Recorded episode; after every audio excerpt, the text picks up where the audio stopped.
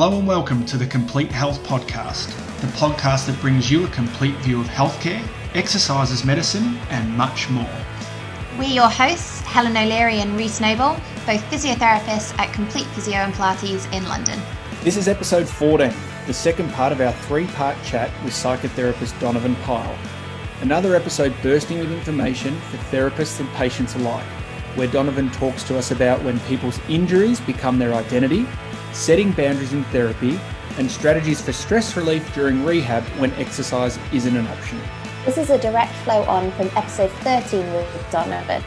So if you haven't already, please do go back and take a look and a listen at the episode as well. Mm-hmm. Don't deal with that here in the UK. So. So at what point would you? So at what point would you would you like to almost get someone? So we've seen these people in clinic. We've asked mm. these questions. We kind of go, okay, well, there's something going on that we know there's something going on, but now it's outside of our scope and we don't know what, what to do next. We know that this is going to affect the recovery from the injury, we know that this is going to happen, but we then don't know where to take it.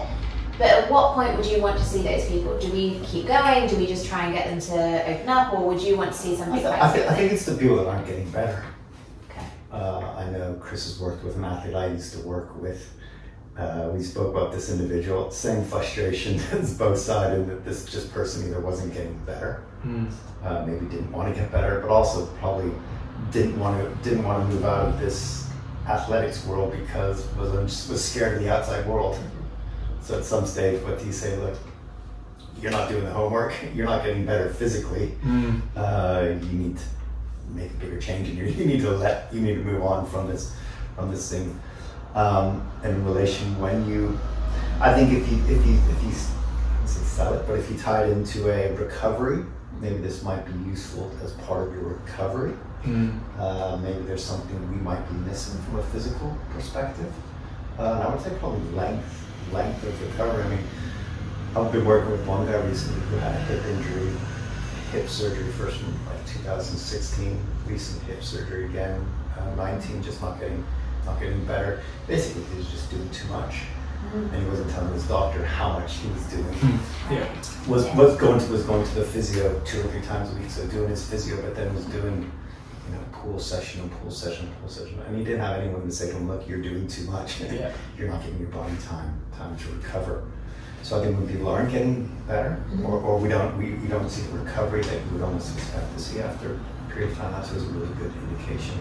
And it's probably going to be what more the people I don't know if you'd say more the impatient people or more the I don't want to get better. Mm. It's, it's almost, I guess, the, the, more impatient people would probably engage with something like this, whereas the I don't want to get better people are going to, uh, well, I'm a bit unsure about just because they're probably ambivalent and maybe they don't want to go back to work, right? Mm. Potentially they might. Yeah, so those people you really want to refer on because they're going to disengage in treatment. They'll turn up to one. They don't really want to get better. You'd have a bit more better outcomes with, with the motivated people who you can actually get to slow down a bit. Let's look at your uh, rest and recovery as opposed to. And what about those patients that they are their injury? They are their back pain. Yeah. They are their tight hip flexors. They are their, you know, this is like they come in and, and that is them, and everything goes back to that mm. one thing. And they, you know, you'll be doing something with them, then they stop and they talk about this thing again. What about those? So that's a question. Well, I would, I would put, I would put those in the well, what are you avoiding in your life category. Right. So you are focusing on this injury. This has been your, uh, this is your identity. Mm. Uh, but basically, what are you avoiding in your life emotionally? Because you are so focused on this, and you would, and you would see it often with people. You see similar type traits with people who have obsessive compulsive disorder (OCD), where they get stuck in this constant checking. Mm. How.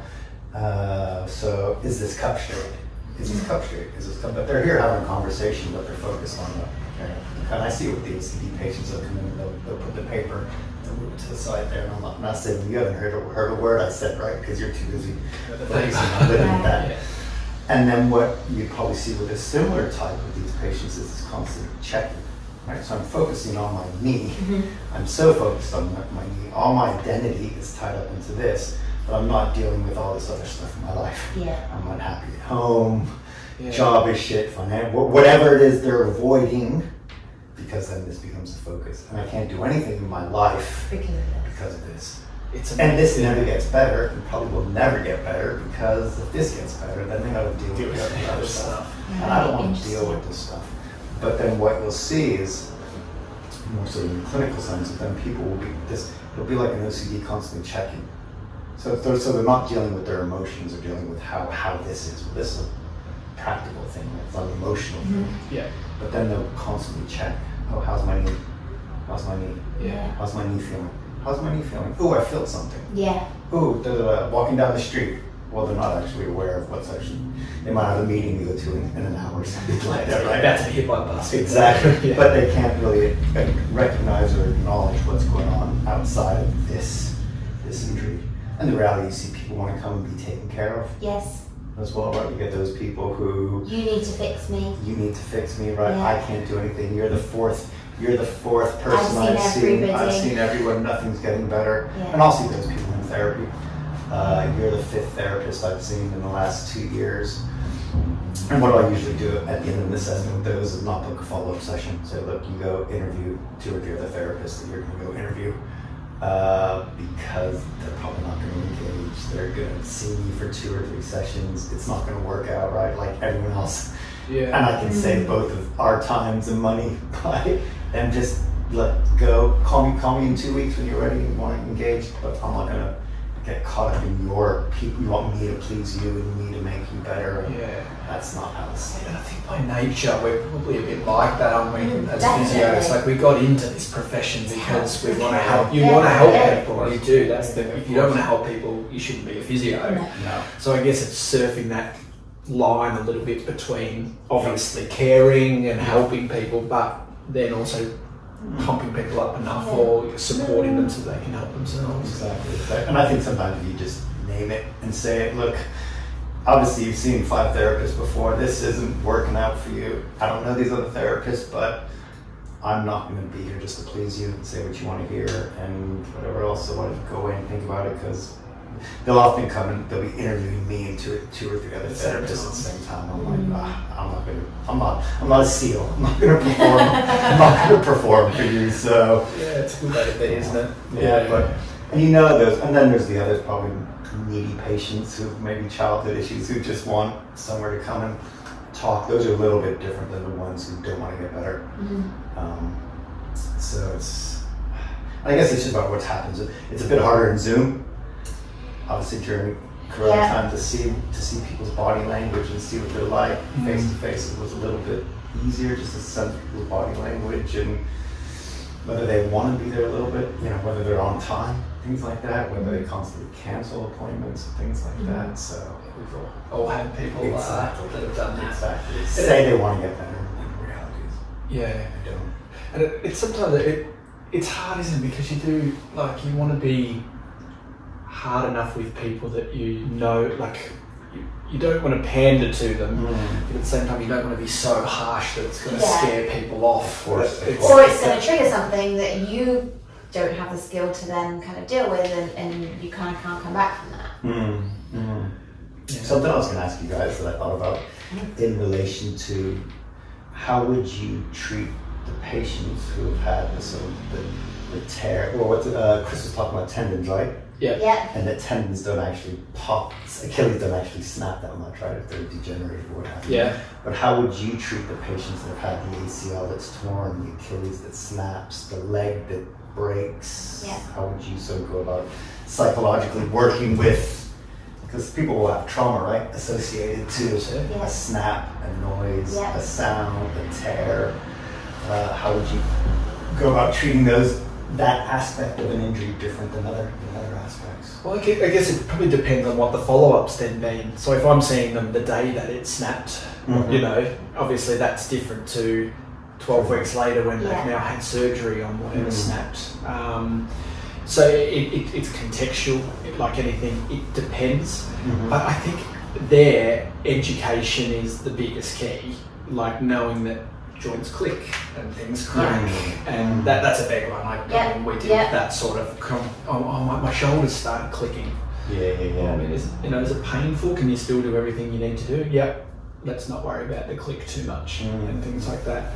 Um, I think it also depends on the patient. Like if you've got an athlete or a weekend warrior, someone who's used to, you know, so I was in rugby for a, a, a while, and you know, they they run into people. There's two types of rugby players. There's the forwards who run into people, and the backs who run away from them.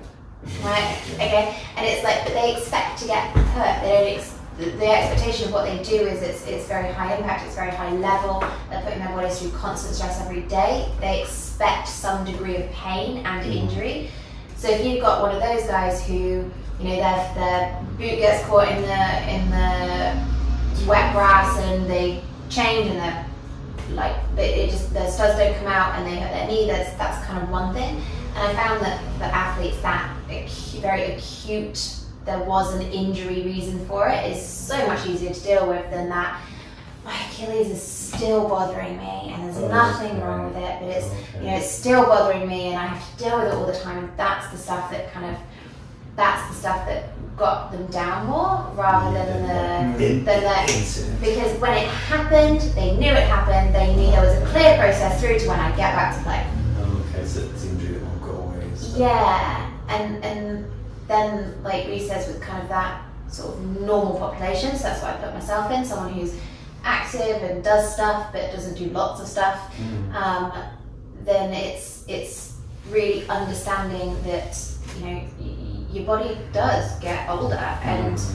from the ages of 20 our spine starts to degenerate and that's really mm. normal and you know mm. who who who doesn't wake up and go oh my knees feel a bit stiff. I mean I the number of times I say my knees feel a bit stiff. Or you can I mean you can hear me coming down a corridor now especially when there's stairs involved. Let's not make a good ninja. Not good, not not make good at sneaking up it's like creak, creak, creak, but you know, getting people to understand that that is is okay. And quite often, if they see it on you, or they feel it on you, or, or they hear it on you, and they're like, oh, okay. But then there is always that sort of slight fear of, oh, it's a bit slippery today, I might not go out.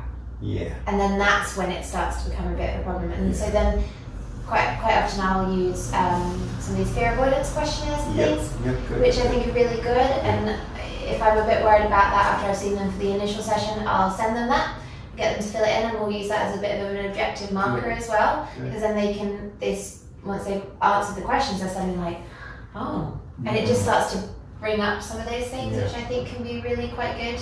And Do patients ever report dreams or things like that to do with injuries or? I've not really had that kind of thing. But then I've not asked about that actually. Mm. No, I dreams I certainly haven't had. It's, it's hard enough asking the questions. Or sounds they would avoid. My son broke a pencil and it sounded reminded me of my Achilles snap or something like that. Or No, No, I don't think I've ever had any anything like that.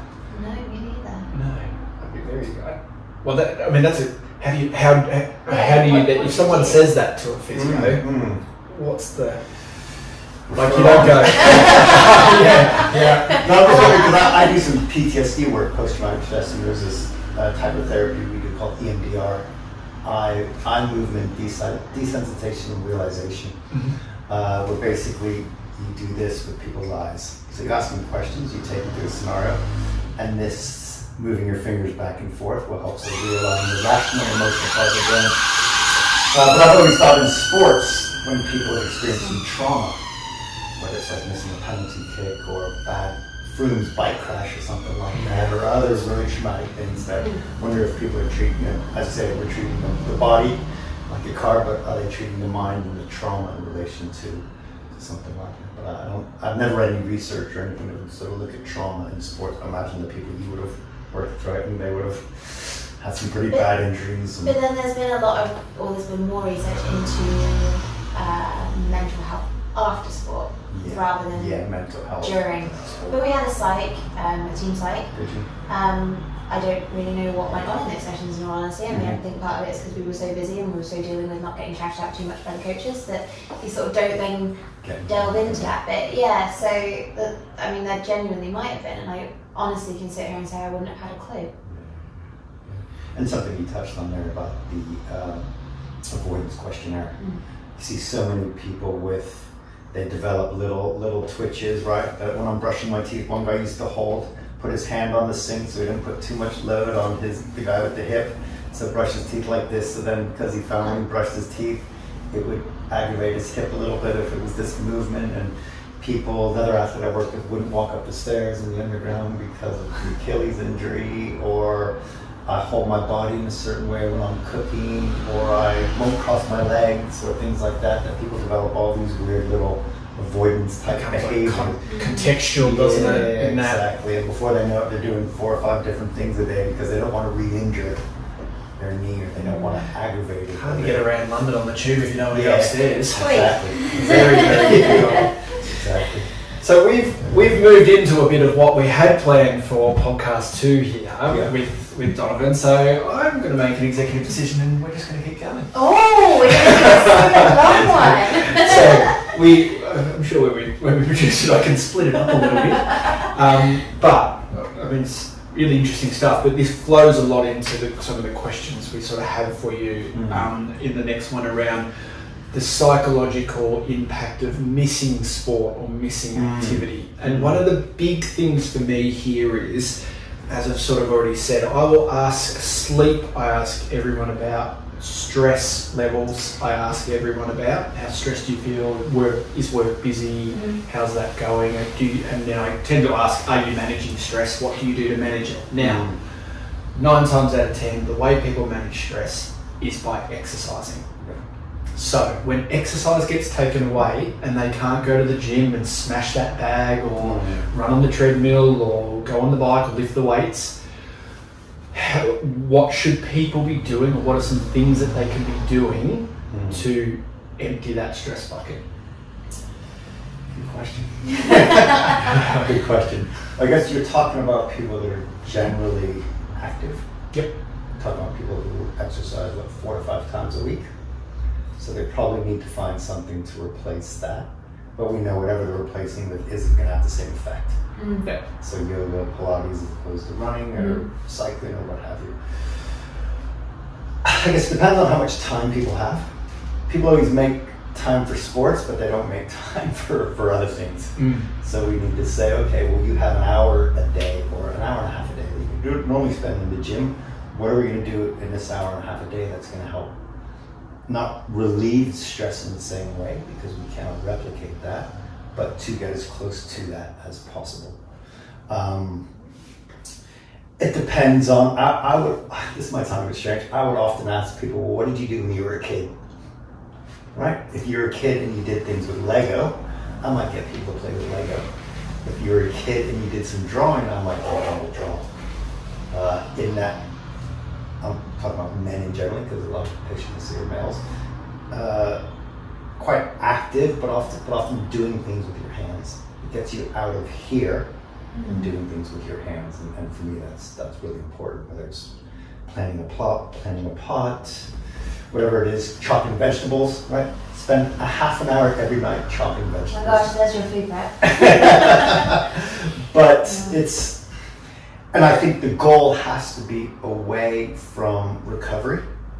Because the problem is then people get too impatient if they're just focusing on the recovery. Yes. Yes. Yes. So let's let's you know you do your physio's giving you half an hour of exercises. Let's do those, but then let's have a completely different goal that is that takes your head away from your body and away from your It injuries. sort of fits into what we were talking about just before, doesn't it? You said you wanted to learn Japanese. Let's get you to learn Japanese for the next Oh. two months, or let's get you to do a cooking course for the last two months, or let's get you to do an online. These are quite active people, right? They've got all this pent up energy, but get. I think the more they focus on the injury, the, the more frustrated they're going to get, the more annoyed, the more impatient they're going to get. Right? They're going to be clock watching, but we need to draw, get the focus completely away from that Yeah. uh, for a period of time. This isn't going to be forever, but this might be for three months or six months or what have you. But you know, and it would be probably not even reading. You know, you don't need to read about your injury. These people know about. By the time they come and see you, they know about their injury, right? They know what's happened. They Google Google it. everything.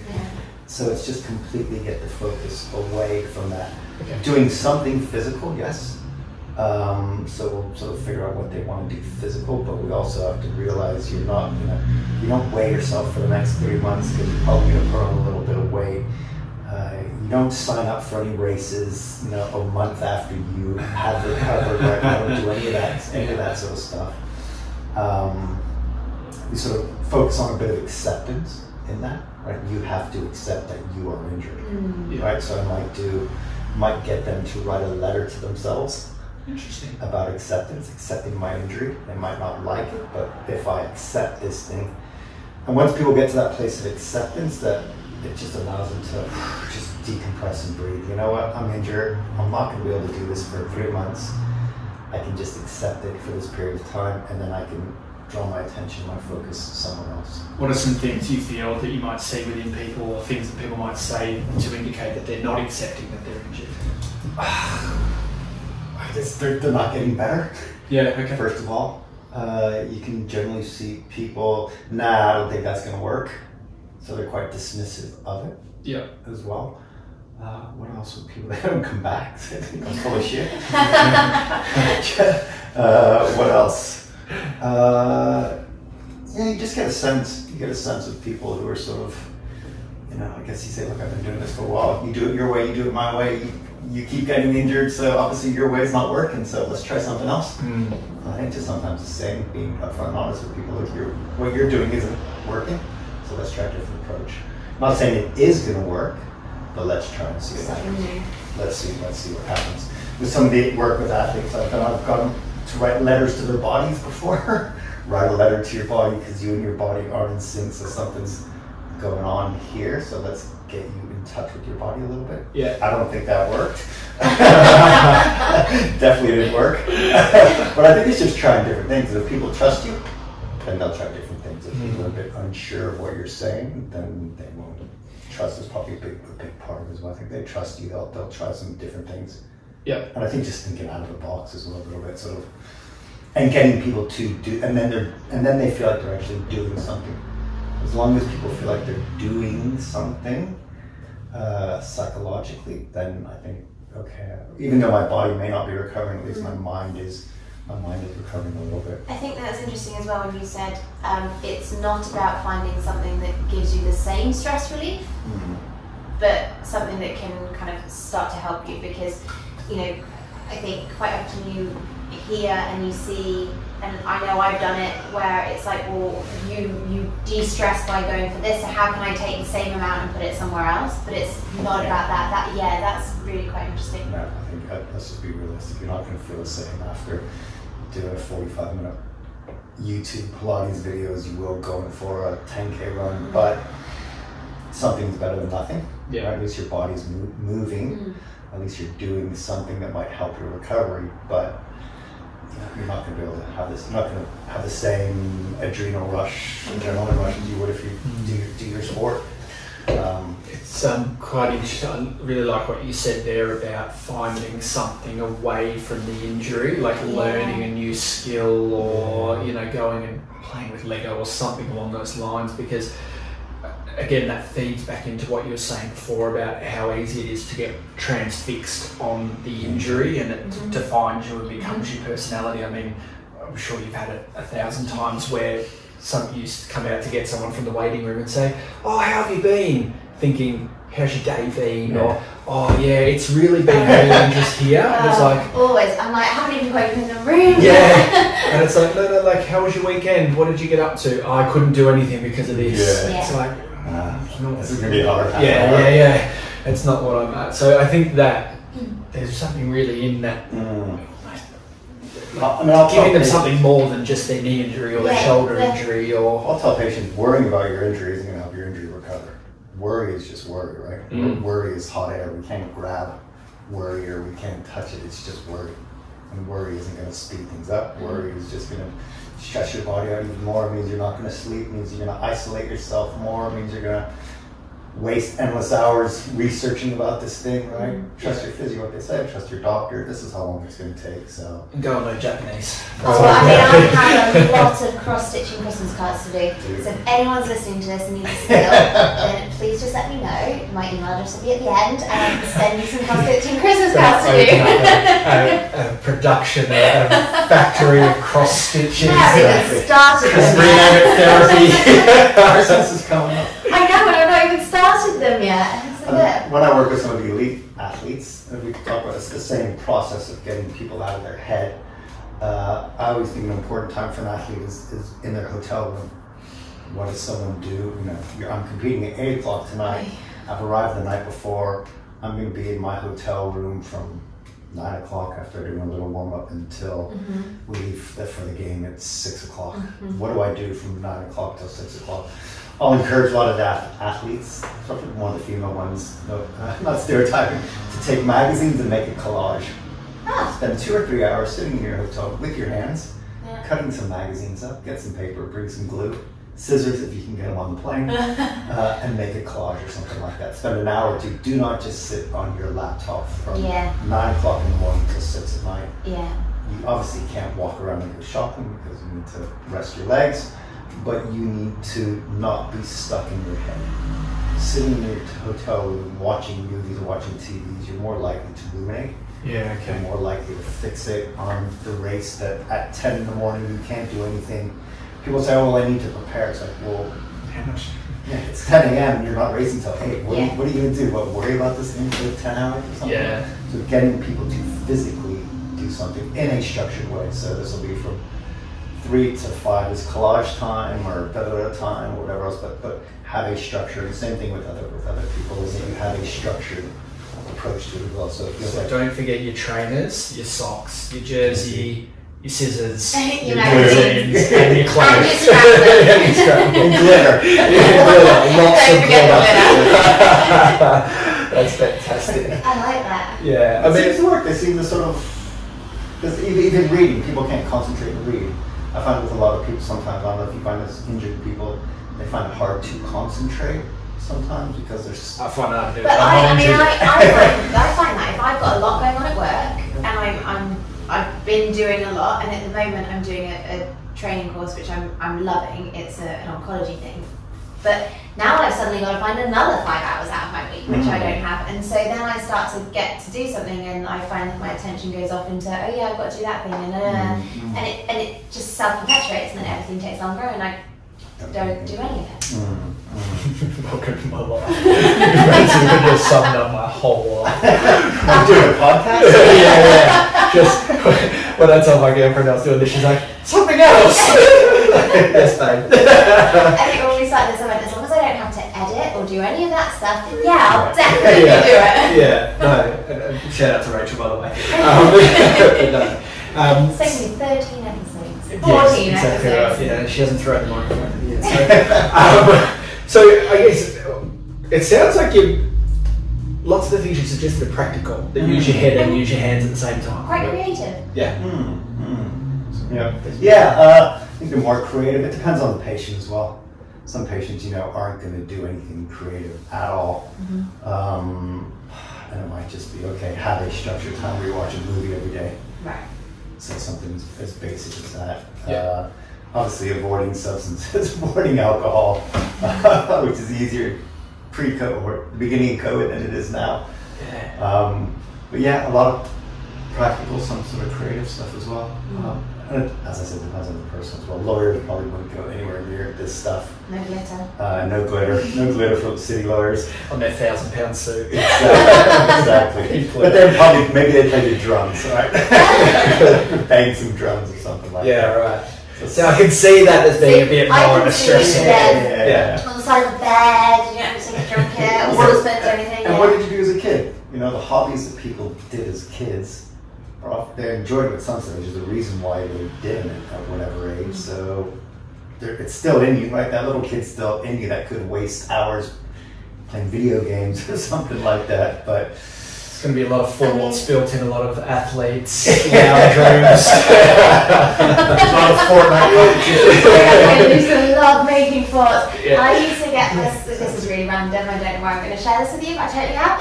I used to get like um, my sleeping bag, which was always in the bottom of the airing cupboard, and it was pink with dogs on, just so you know. And I used to sit at the top of the stairs, sit in it, and then slide all the way down the stairs for hours.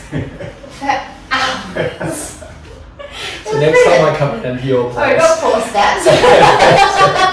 pink sleeping bag or something like As I that. slide down my four steps. That concludes episode 14 of the Complete Health Podcast. Please keep an eye out in the coming weeks for the third part of our chat with Donovan, where we speak about goal setting in therapy, amongst other things. For another week, stay healthy and goodbye.